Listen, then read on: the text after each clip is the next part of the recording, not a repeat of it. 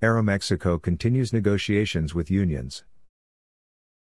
Grupo Aeromexico, SAB, DeCV, announces that, as a follow up to its previous relevant events dated December 29 and 31,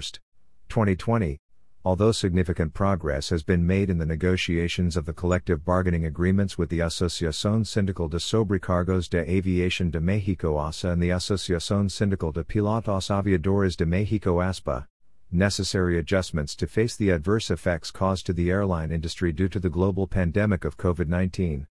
Negotiations with said unions have not yet been concluded, pursuant to the milestones required to access disbursements under the Senior Debtor in Possession Credit Facility.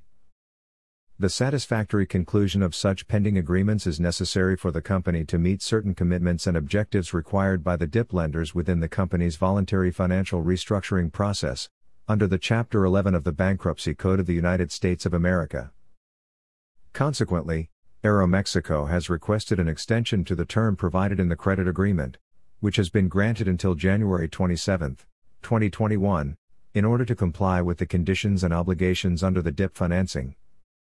The company will continue to work in a coordinated manner with the representatives of the unions in order to meet the necessary conditions to request the next disbursement under Tranche 2 of the DIP financing, which is essential to preserve the ordinary course of business and avoid defaults in its obligations with the lenders under the DIP financing.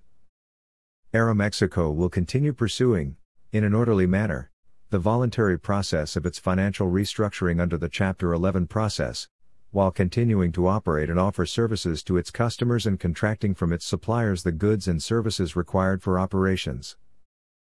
The company will continue to use the advantages of the Chapter 11 proceeding to strengthen its financial position and liquidity, protect and preserve operations and assets, and implement the necessary adjustments to manage the impact of COVID 19.